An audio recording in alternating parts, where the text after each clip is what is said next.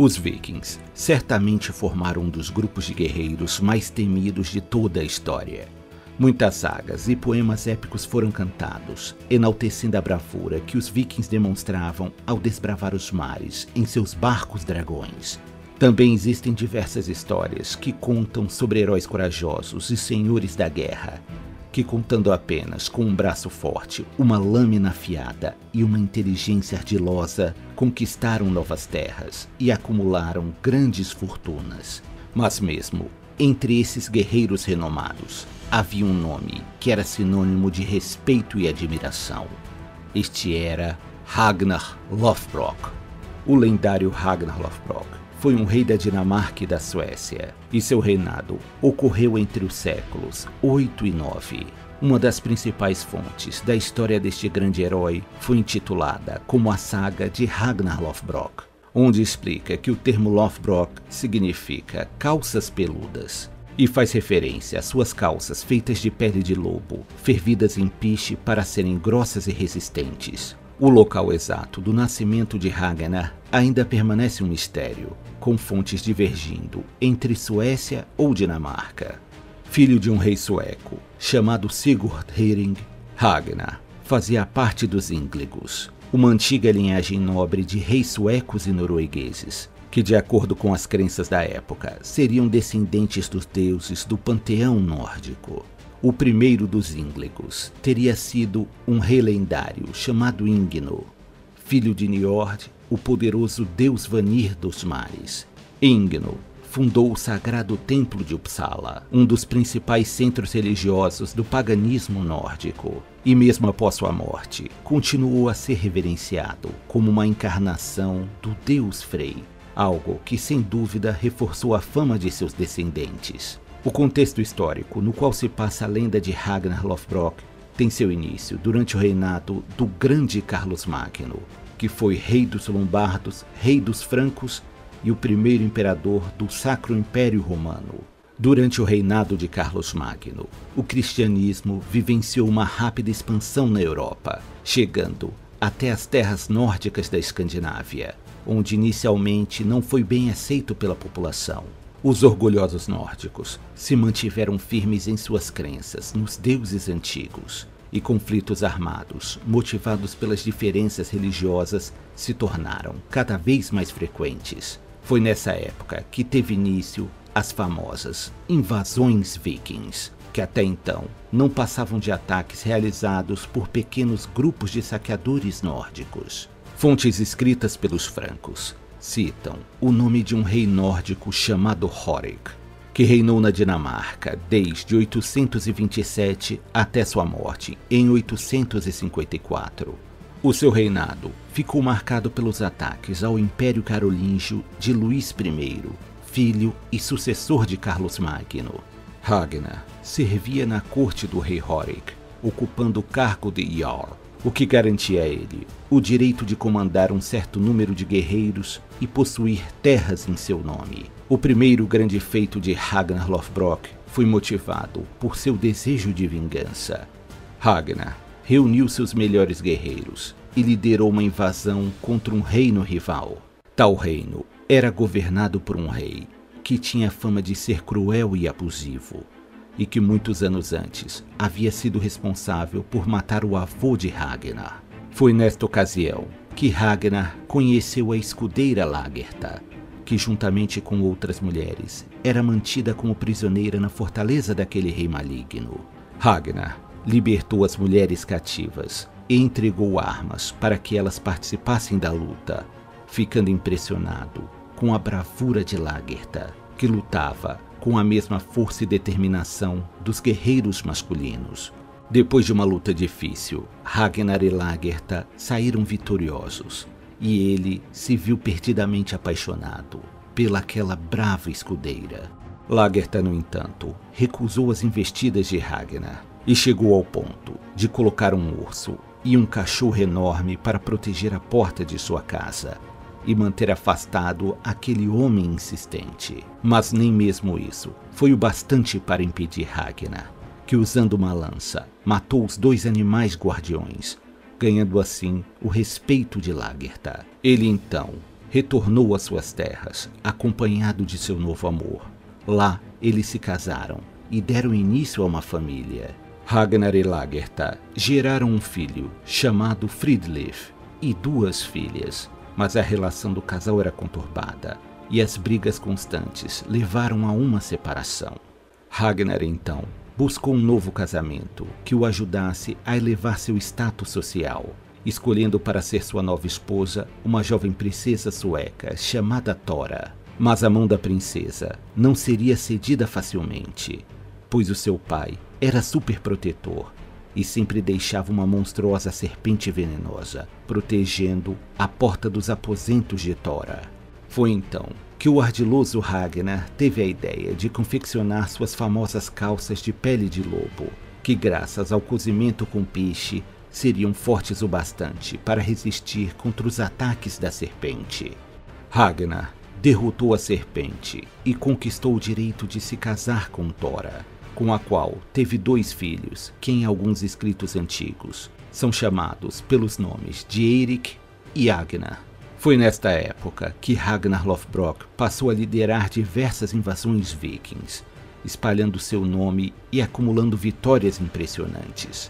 Registros históricos apontam que no ano 845, uma grande frota de navios vikings atacou e devastou muitos vilarejos do Reino Franco, e em seguida atacou a cidade de Paris.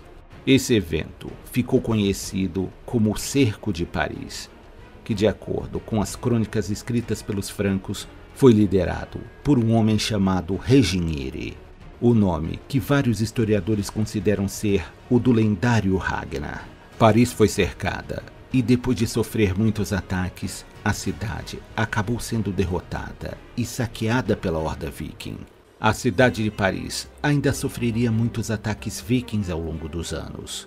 Um dos mais famosos foi o cerco ocorrido no ano 885, no qual participou o famoso Rolo, Duque da Normandia, que, ao contrário do que muitos acreditam, não tem nenhuma relação parental com Ragnar. Na época do primeiro cerco de Paris, Ragnar já seria uma celebridade, conhecido e respeitado entre os povos nórdicos, mas amaldiçoado e temido entre seus inimigos. Mas o destino seria cruel com Ragnar, pois sua esposa, Thora, morreria ainda muito jovem, o que o deixou devastado. Anos se passaram e durante uma de suas aventuras, Ragnar conheceu uma bela jovem chamada Auslung, que inicialmente se apresentou como uma simples camponesa. Acontece que Auslung era na verdade filha de dois heróis lendários nórdicos, Siegfried, o famoso guerreiro que matou o dragão Fafnir, e Brunhild, uma valquíria, filha do deus Odin. A linhagem privilegiada de Auslung não seria o bastante para impressionar Ragnar, que para testar a inteligência da mulher, lançou um desafio, no qual ela deveria aparecer nem vestida nem nua, nem faminta nem satisfeita, e nem sozinha e nem acompanhada. A astuta Auslung então apareceu vestida em uma rede de pesca, mordendo uma cebola e acompanhada de um cão.